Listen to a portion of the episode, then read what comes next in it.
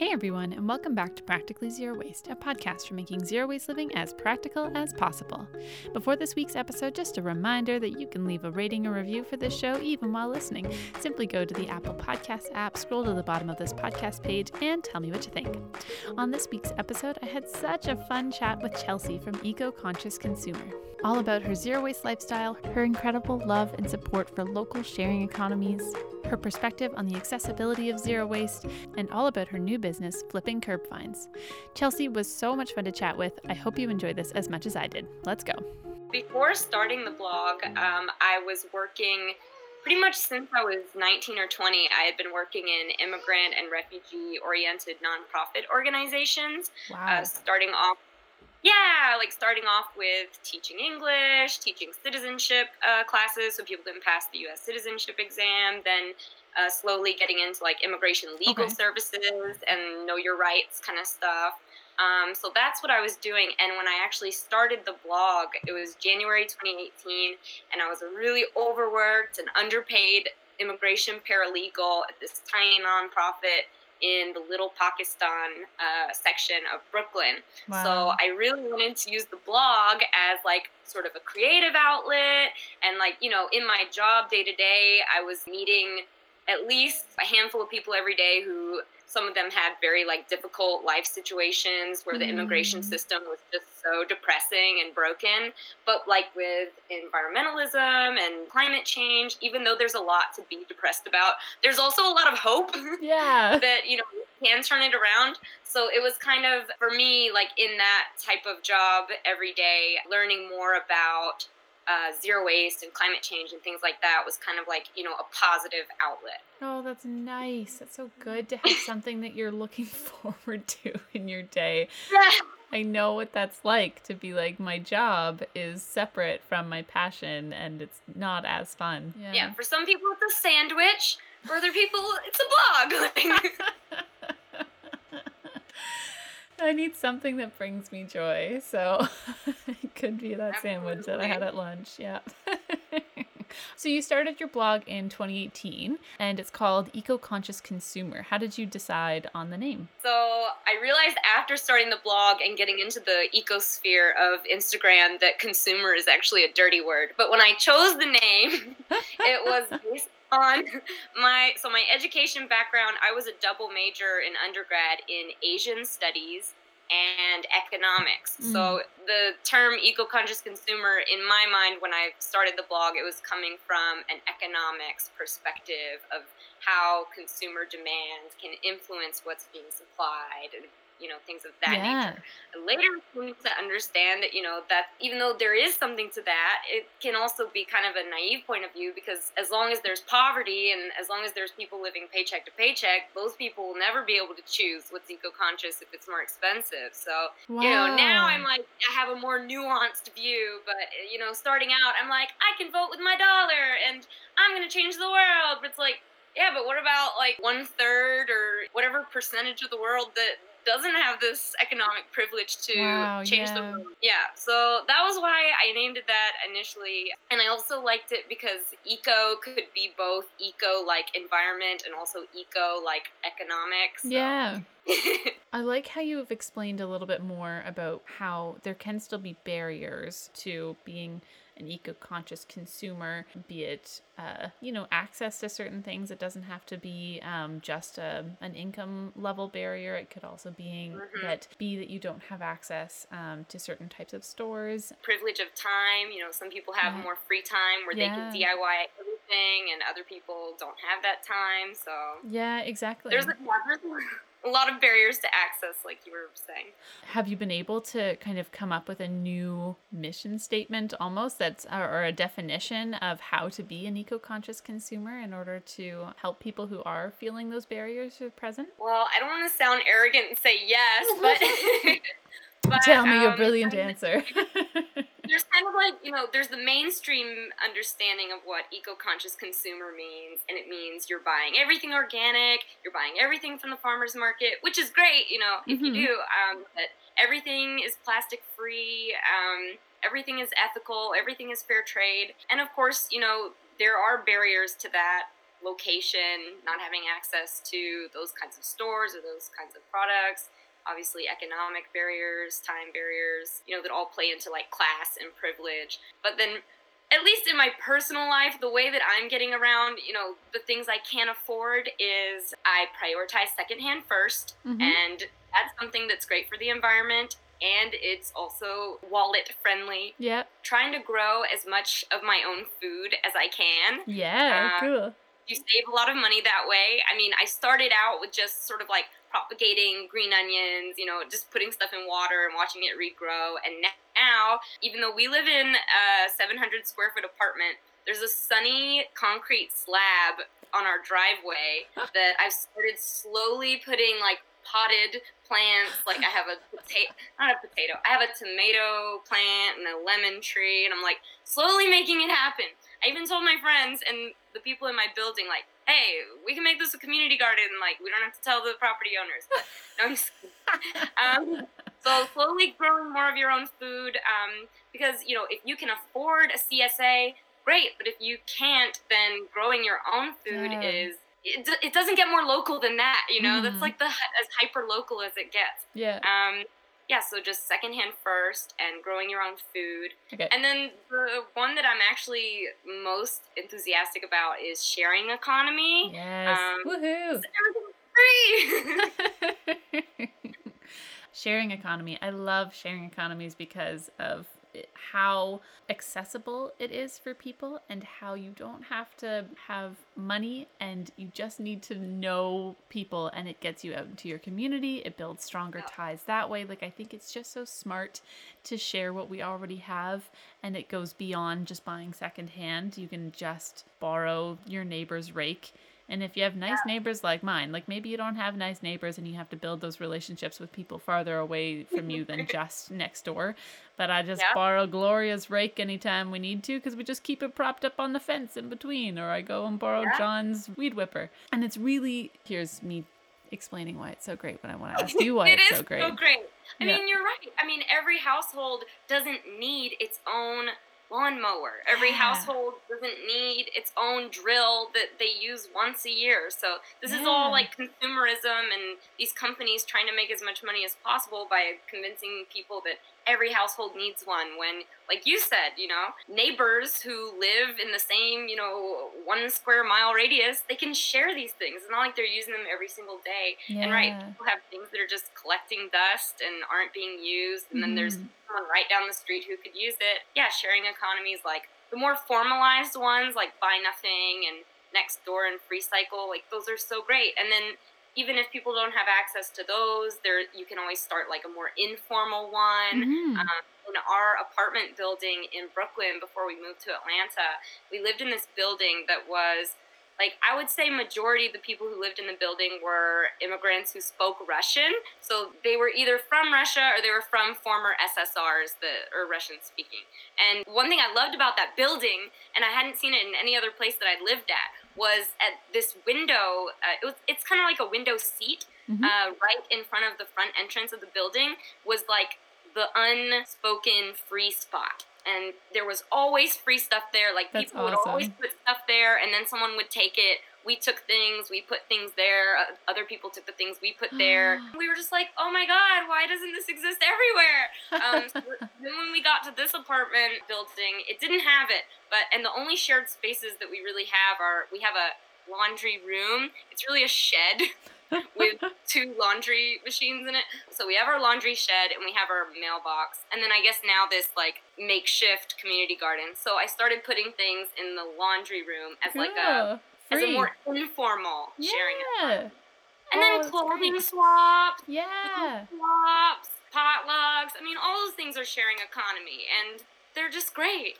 They're so great. In your own low waste, zero waste lifestyle, maybe give me a sense of what that looks like on a regular basis and maybe a little bit of how that has changed since the pandemic has come about.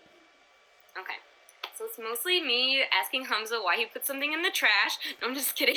um, so we do have like a little waste sorting area. As far as like waste is concerned, the top tier of this little tower we have is compost. Um, Yeah. and we use compost now. It's a pickup service Oh, that's down great. here.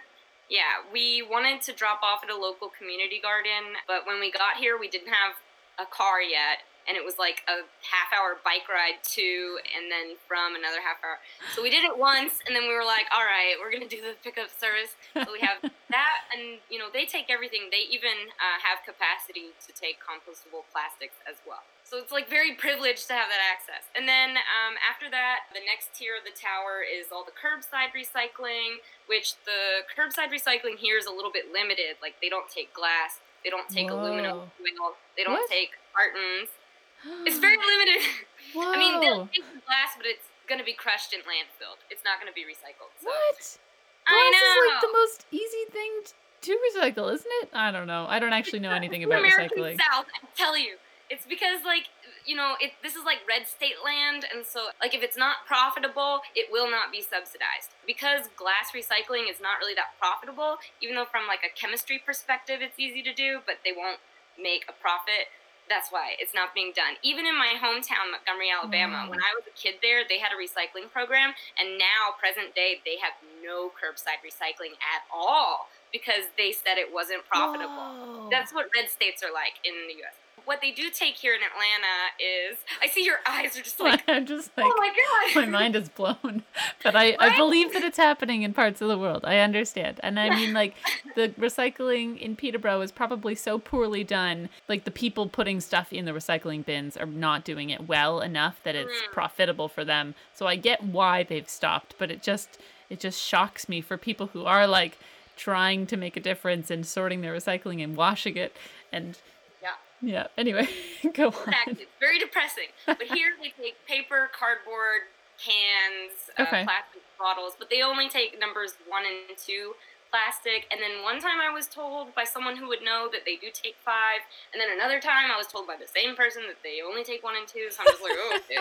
so I'll just only put one and two then. And then the third tier, so the first tiers were compost and curb recycling. Then the third tier is for this special drop off center in Atlanta called CHARM. It's is an acronym, stands for Center for Hard to Recycle Materials. And so you can take your glass that. there, you can take styrofoam there, and they actually, I've seen their machine that processes it. They like, I don't know exactly what the right word is, but it gets compressed. Maybe compressed is the right word. Um, and then they use it for insulation for oh, building. Oh, interesting. Yeah, oh, that's cool. Chick-fil-A sponsors it so that they can make excuses about their styrofoam cups. Um, and then they take pretty much anything uh, and everything. Like, you know, name the waste stream and Charm takes it. I mean, they even take cigarette butts and they'll be turned into like benches and stuff. Like, it's crazy the stuff that they take. And then uh, the last tier on our waste stream thing is TerraCyclables, stuff like, like chip bags or. Yeah. Uh, like the beauty waste stuff. And then like in the freezer, I've got like a little oversized yogurt bin where I put stuff to make vegetables. Yep. Um, like what is it called? Stock. Veggie stock. Yeah. And then, and then under the sink, I've got a place where I'll, I'll soak like my lemon and lime peels and vinegar. I mean, those are like, you know, the day to day, like your waste things. Do you own a garbage can at all? Like, oh yeah, no, we have oh, a garbage okay. can too. I mean, there are some things you have to throw away. You don't want to wish cycle them, so good for you. Oh my gosh, that There's sounds that awesome. It's on the side. I'm glad you said that.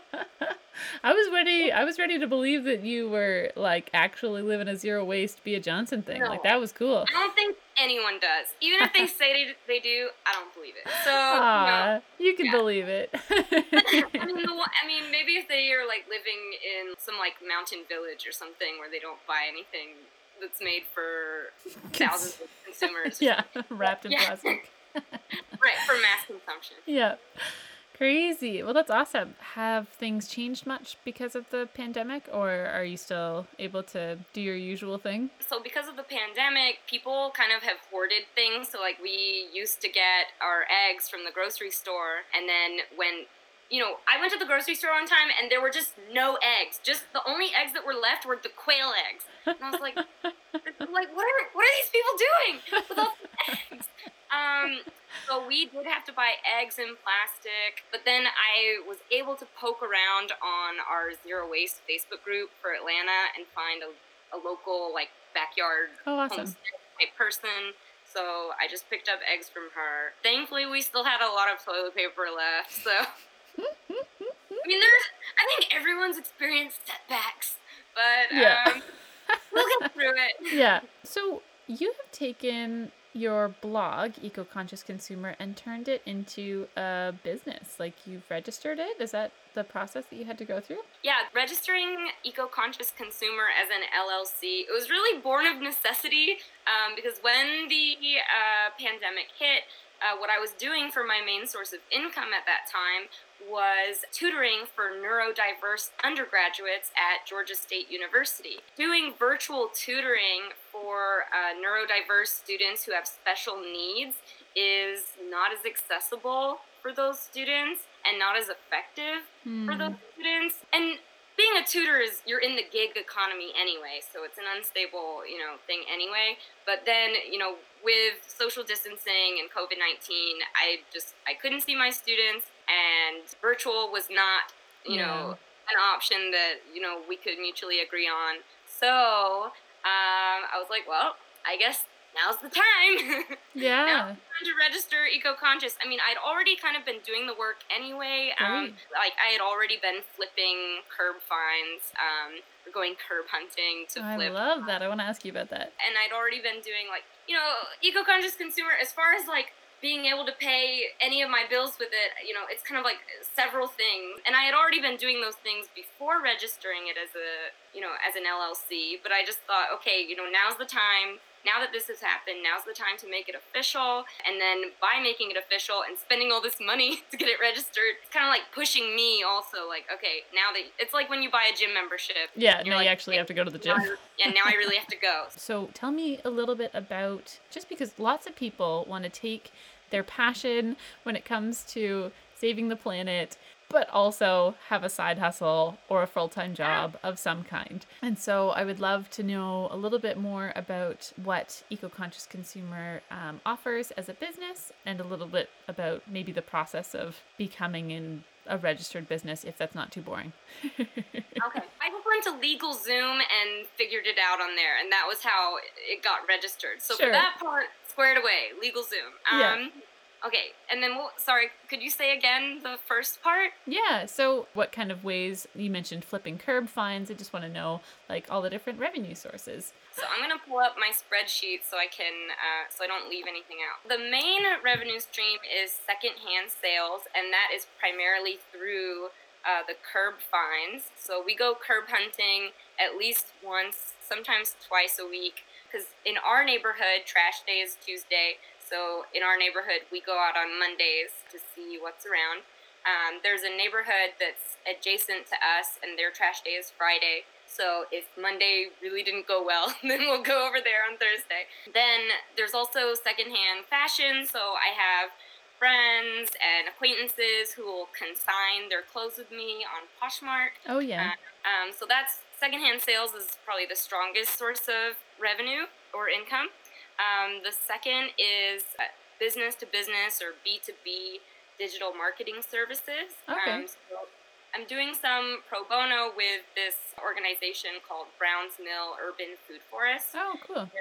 Yeah, they're located in South Atlanta. Um, it was put there on purpose because that's one of Atlanta's many food desert areas. So there are a lot of fruit and nut trees on the property, cool. and then they're growing a lot of their own herbs and vegetables, and they have like mushroom logs and Wow. you know, yeah. So it's like an effort. Um, this is actually through the mayor's initiative to create more fresh food access because I think it, at, at some point Atlanta was one of the worst cities in the U.S. for food deserts. So they're so they were like, "Wow, that looks really bad. We should fix it." So, so now there's a food forest, and it's like you know, it's based on principles of permaculture. Um, wow. super cool. So I just have been volunteering with them, like on their newsletter and stuff like that. Amazing. So, and then I've also had a lot of direct contributions on Ko-fi, which is like Patreon, but yeah. yeah, That's um, great. People can uh, listeners can support us both on Ko-fi actually. Yes. Oh, I'll support you right after this. Okay. And then, you know, last year I did some sponsored content, but this year I really haven't done any.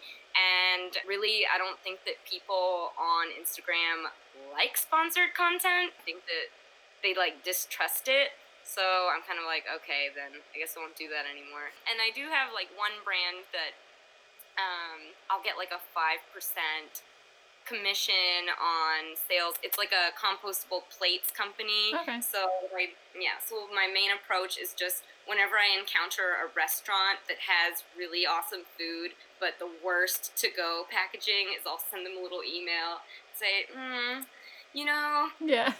get more people like me to come eat at your restaurant if you had better to go where like and then here's my here's this link like Yeah. but but realistically have i made any money like no you know i made 72 cents so But have you made a difference?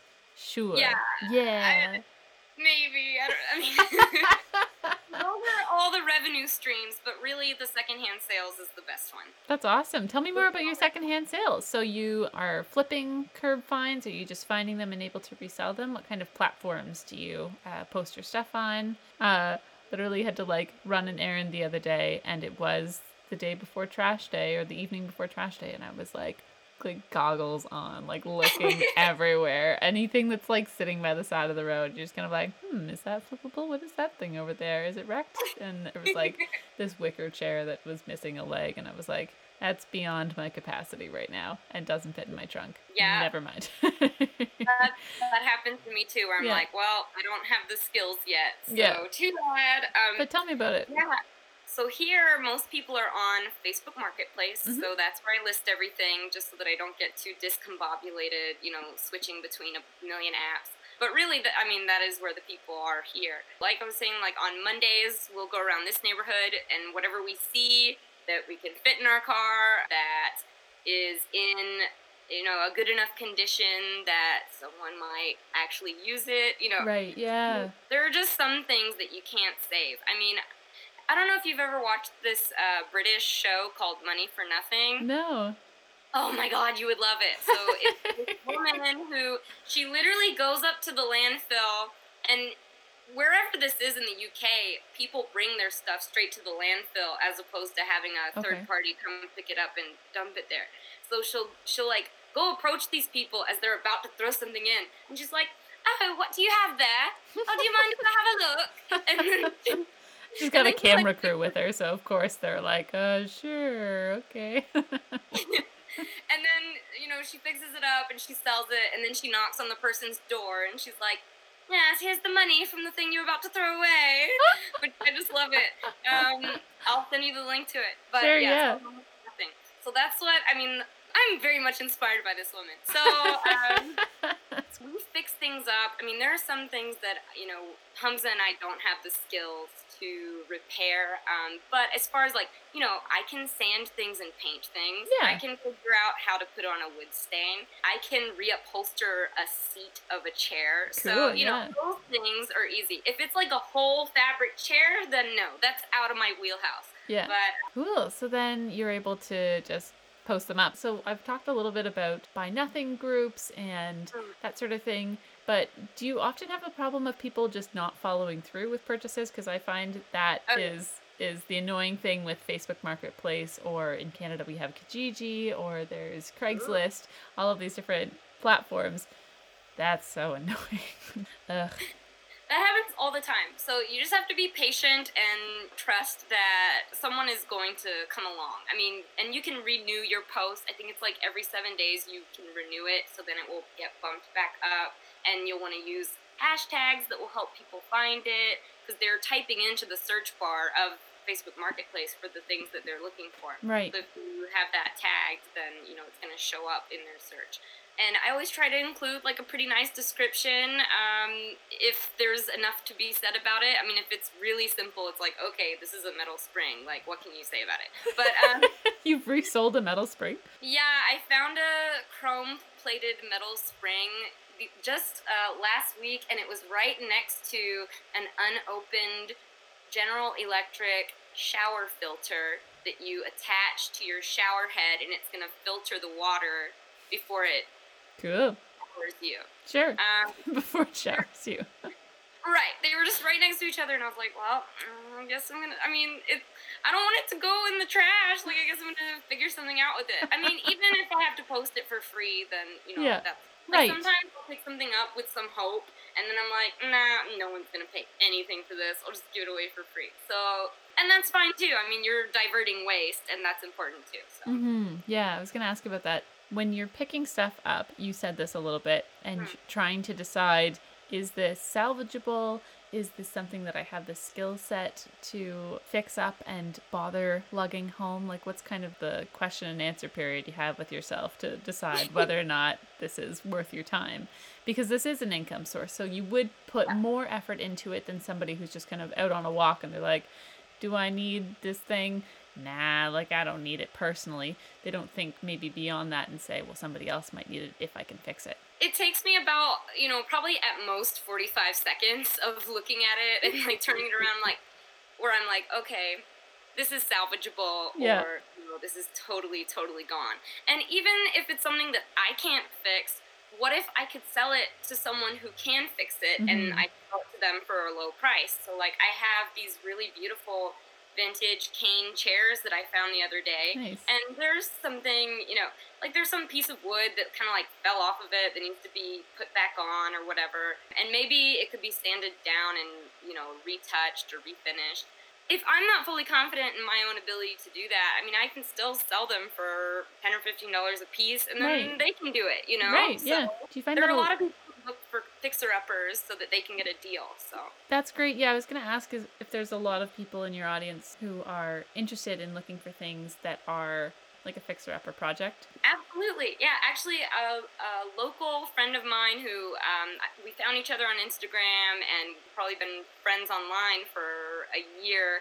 Um, she actually messaged me about some of the stuff I posted, and she was like, "Hey, I'm trying to refurnish our new apartment with all secondhand stuff. So can I buy some of these things from you?" And I was like, "Yeah, that would be great." um, and yeah, I mean, especially like young people who don't have like a huge income, um, you know, they're definitely like people are definitely willing to uh, fix something if they're able to fix it, uh, if they have you know those experiences, especially if Mhm. they're going to a great deal, and they, and then they can say, oh look, you know, I saved all this money furnishing my apartment secondhand. Like I got two thousand dollars worth of furniture for three hundred dollars. Like yeah. you know is what we actually did when we moved into this apartment last June. I actually tracked all the stuff that we got secondhand, and I found like the original retail versus Wow. what we paid, and it was about two thousand dollars worth of furniture, maybe like eighteen, nineteen hundred that we only paid three hundred for. So it's like it's great. You feel so Yeah. smart. Yeah, yeah, you're just like, I'm a genius. I didn't spend like any money. Exactly. Tell me a little bit more about uh, the sharing economy in your area and what that's been like participating in that and trying to become more involved and any maybe any tips as well for how to get involved in your own local sharing economy. When we first moved here, uh, we plugged into our local Buy Nothing group. Um, so Buy Nothing is fairly active down here. And then right after I joined it, uh, our admin was moving out of the bounds of the group, so she needed volunteer admins. So me and another member raised our hands and we said, okay, we'll co-admin. So we co-admined for a while, and then she had a lot going on with her life and stuff. So now I'm adminning solo. Lot, but um, Buy Nothing groups can be a lot to maintain because you have all these member requests, and you have people just breaking the rules left and right. Um, and so I actually admin uh, the Buy Nothing in Town Northeast group in Atlanta, and um, but there's that's not the only sharing economy that exists here. There's also there's a group here called Homestead Atlanta, and they actually do a food swap four times a year um, at Wrecking Bar Brewing Pub. I went one time and it was amazing. Like I came with like my little piddly uh, baked goods, but then I got to trade it for like pickled okra and quail eggs and veggies and herbs that people grew in their garden and like microgreens and it was just like so cool. Oh, that's amazing. So, how did that work? Um, so you just show up with this with whatever food you brought that you either grew it or you made it. And some people are like very fancy and they've got like tomatillo salsas and mason jars and stuff like that. So yeah, you show up and then you put your stuff somewhere. Uh, there's a little piece of paper in front of each person's little station. So then once it starts, like they're gonna let you know that it started, then you go around and you write your name on the slip of paper for each thing that you're interested in. Okay. And then when the time is up, then you look at who is interested in your thing. So you go to your station, you see who wrote down their name on your slip of paper, and you hope at least one person did. Um, and then you go to them, and you're like, okay, great, here's here's this thing. Oh, thanks. And yeah, it's amazing Oh, cool. and very very cool. that sounds And- awesome. so awesome, right? Like I could not believe it. My friend Eliza told me about it. And then uh, there are clothing swaps that happen here too. So there's a young woman who lives in Atlanta named Ree. Uh, she has a blog named Fort Negrita, and she has been doing clothing swaps. Like she actually founded the Zero Waste uh, Atlanta Facebook Cool. group. Wow. Yeah, she pretty much introduced zero waste to Atlanta like Wow. years ago. And so she has organized many clothing swaps. One of her friends and I, like, we uh, collaborated on a clothing swap this past January. Cool. Uh, and her name is Stephanie. She she runs or she co-runs a homeschooling collective in Southwest Ooh, Atlanta. Awesome. Wow. So, so the clothing swap was really like for the parents, you know. Yeah. Um, so that was really cool, and I'm once this pandemic is over, I cannot wait for more clothing swaps and like know. organizing clothing swaps because there's just so much clothes. Like know. no one should ever buy another new item of clothing every like there's just so much clothes. I Like, know, I know. There's so much out there, and it needs to it needs to be shared with people like what you're doing with the stuff that just doesn't suit your life anymore. You don't know how to fix No. it. You put it out on the curb and you're ready to be done with it. Putting it out on that, I find that the curb or the boulevard is kind of like this no man's land that anybody, Yeah. if you've left, like, don't leave stuff that you actually want to keep on that Yeah. spot because uh, you're just like, is this for free? I'm not really sure if somebody's put this out Yeah. for someone to take. So, like, yeah, like that's kind of the zone where you can leave things to share, and I think that that's so awesome that um, that that kind of unspoken rule exists. And yes. yeah, I feel like more people need to get out there and try it because there's such an abundance of stuff that people don't want anymore that somebody else wants. I feel like I should ep- name this episode like "One Man's Trash is Another Human's Treasure." Absolutely. Yeah, and that's why one thing I've also seen that's kind of it's related to sharing economy is people will post curb alerts. So Ah. um, in Buy Nothing and also in Nextdoor. Do you guys have Nextdoor up there? Probably up there, like oh, you're like hitting Up your there. broom on the ceiling. up there in Canada, yeah, probably. Um, I've heard of it. So I've seen, yeah, people will post like on Buy Nothing and Nextdoor, and even sometimes on uh, Craigslist or Mhm. Facebook Marketplace, they'll post curb alert. I saw this in front of blah blah blah, and then someone goes and gets Oh, it. you know? Wow, And if I have a really miserable curb hunting session, then I'll go look at the curb alerts and see. Oh, that's great. Or if you find a piece of furniture, like I think you posted the other day that you found this big armoire piece of furniture that's not not something that everybody has a vehicle for um, to be able to bring home with them, even if they do really want it. And so to be able to say a curb alert, somebody go grab this if you have a truck or anybody sharing economy, borrow a truck to be able to pick something like that up. Yes, absolutely. Yeah, a lot of the time, if it's something that I don't have storage for it or I can't fit it, yeah, I'll just be like, hey, Buy Nothing neighbors, curb alert. Mm-hmm. How do you prevent yourself from bringing home all the things uh, and having like an excessive amount? Like we've talked a little bit um with uh, other people about buying vintage or maybe on Poshmark. I have a friend who um, did an episode with me about um, her experience with Poshmark and reselling things and how you try to like not buy all the things and have like this hoarded abundance just in the hopes that maybe someone will buy it. Um, like, what are your tips for deciding what to keep and what to not keep? Yeah, first of all, if you have no place to put it and it's just gonna be like in your living room or something, don't because that's gonna Don't take sacrifice your sanity, and that it's just not worth it.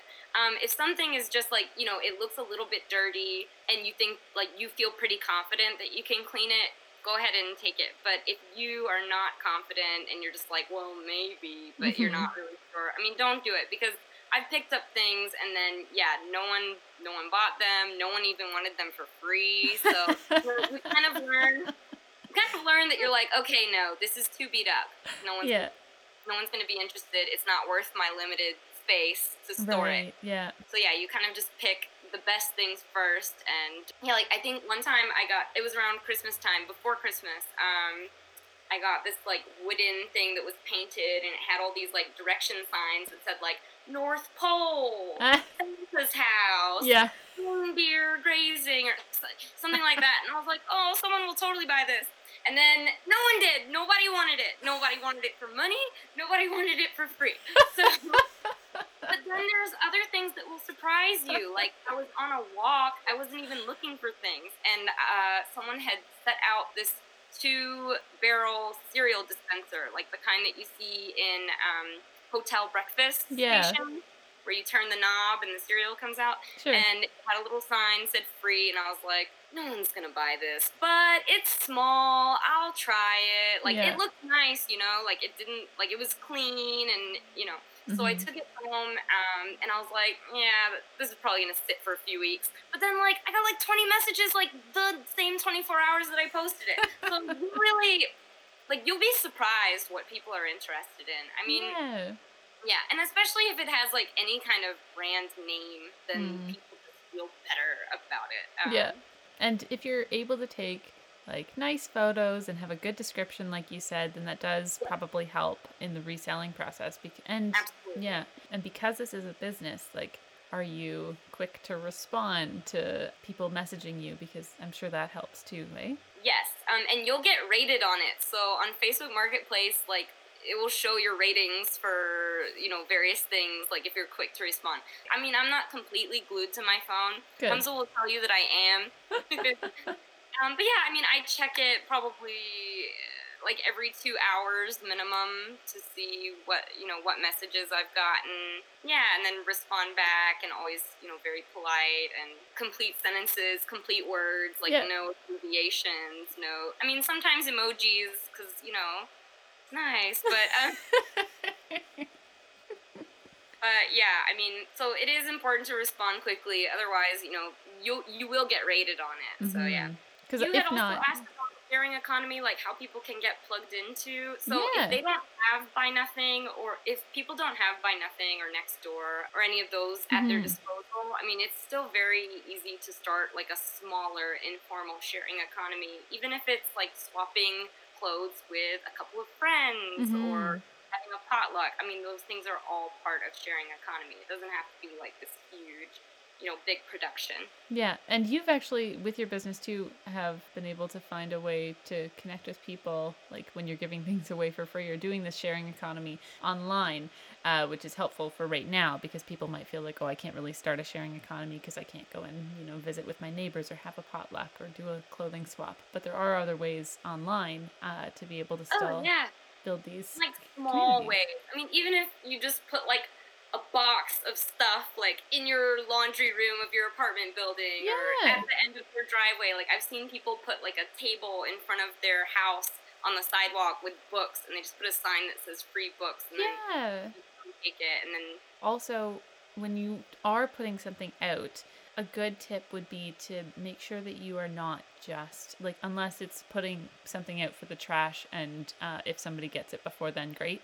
But if you are going to put a box of something in your laundry room or in the common room of your apartment building or on a popular street corner near your house make sure that you are going back to that and like maintaining it and not just like leaving it somewhere and letting it become strewn about all the books blowing away and that sort of thing because yes, we don't want to contribute to more garbage out in the world. Exactly. That has happened. yeah. Oh i hate that. I hate when like the little free library near my house like the wind blows the little door open or the catch doesn't Oh. go down and you find books. Ugh breaks my heart. They're all like Oh, moldy and mushed in the leaves. Anyway sad Somebody moved like late summer of last year. Somebody moved and they left like this huge box just full of random Ugh. stuff. And it, it was there for like over a month. Aw. Um, that's a long time. for, Yeah. like, so eventually, for like, I think World Cleanup Day or something. I was like, well, what am I gonna do for World Cleanup Day? I'm gonna go through this box. Like, Yeah. and there's all kinds of like there were gross things, there were nice things, there was like cat litter, and there was cat poop, and there were like you know things that could be salvaged if you just really clean them because now they could have had contact with cat poop. But yeah, so oh my gosh. Crazy. Ugh. yeah. you can edit that out if it's too gross. Like Is there anyone inspiring you in the low waste, zero waste community lately that you'd like to share with others? Uh, you mentioned a few already, but anybody else that you'd like to share with us? Well, I know you all already follow Polly Barks, and so Mm. sad she left Instagram. Um, She'll be back. but but ongoing inspiration from her, um, from mhm. Addie of Old World New, Oh, cool. and then um, Ree of Port Negrita. I've taken so much inspiration from them. Old World New has so much secondhand inspo, and there's some great local Atlanta people. Um, Adriana of or Adriana, sorry. Of outdoor homie, she does a lot of you know representation in the outdoors uh, Cool. kinds of and she started a Latinx uh, hikers group. There's so many. That's Um, awesome. People can just ask me. They can just send me a message, and I'll say, okay, here's everyone you should follow. That's Um, perfect. but head, yeah. That's so good. And so, where can people find you online to find out more and uh, get in touch with you? Oh, awesome. Um, so I have my Instagram at EcoConsciousConsumer, my website, uh, EcoConsciousConsumer.com. I have a passion project called Green AT Aliens, um, and there's a link for it in the profile of my EcoConscious Consumer Instagram. Cool. Perfect. Thank you so much for chatting with me today. This was a lot of fun to meet you, and you're so much fun to talk to, and that was really great. You are, and I was so excited to talk with you because I've been following you for like two years or more. oh my gosh. Thanks again for listening, everyone. If you want to learn more about Chelsea, you can go to her website, ecoconsciousconsumer.com, or find her on Instagram at ecoconsciousconsumer. If you enjoyed today's episode, you will probably also enjoy episode 13, Being Normal, and episode 44, Mend Everything. You can find those in our archives wherever you get your podcasts. If you would like to be in touch, I would love to hear from you. Send an email to practicallyzerowaste at gmail.com. Find me on Instagram at practicallyzerowastepod or buy me a virtual cup of coffee over at ko-fi.com slash Elspeth Callahan. The two-year anniversary of the podcast is coming up, and I would love to have your questions for a Q&A with Teresa, so send them in, and we'll do our best to answer them when the time comes. Hope you have a great week, everyone, getting outside, wandering in nature, doing kind things for other people and for the planet. Have a great week, and talk to you soon. ね。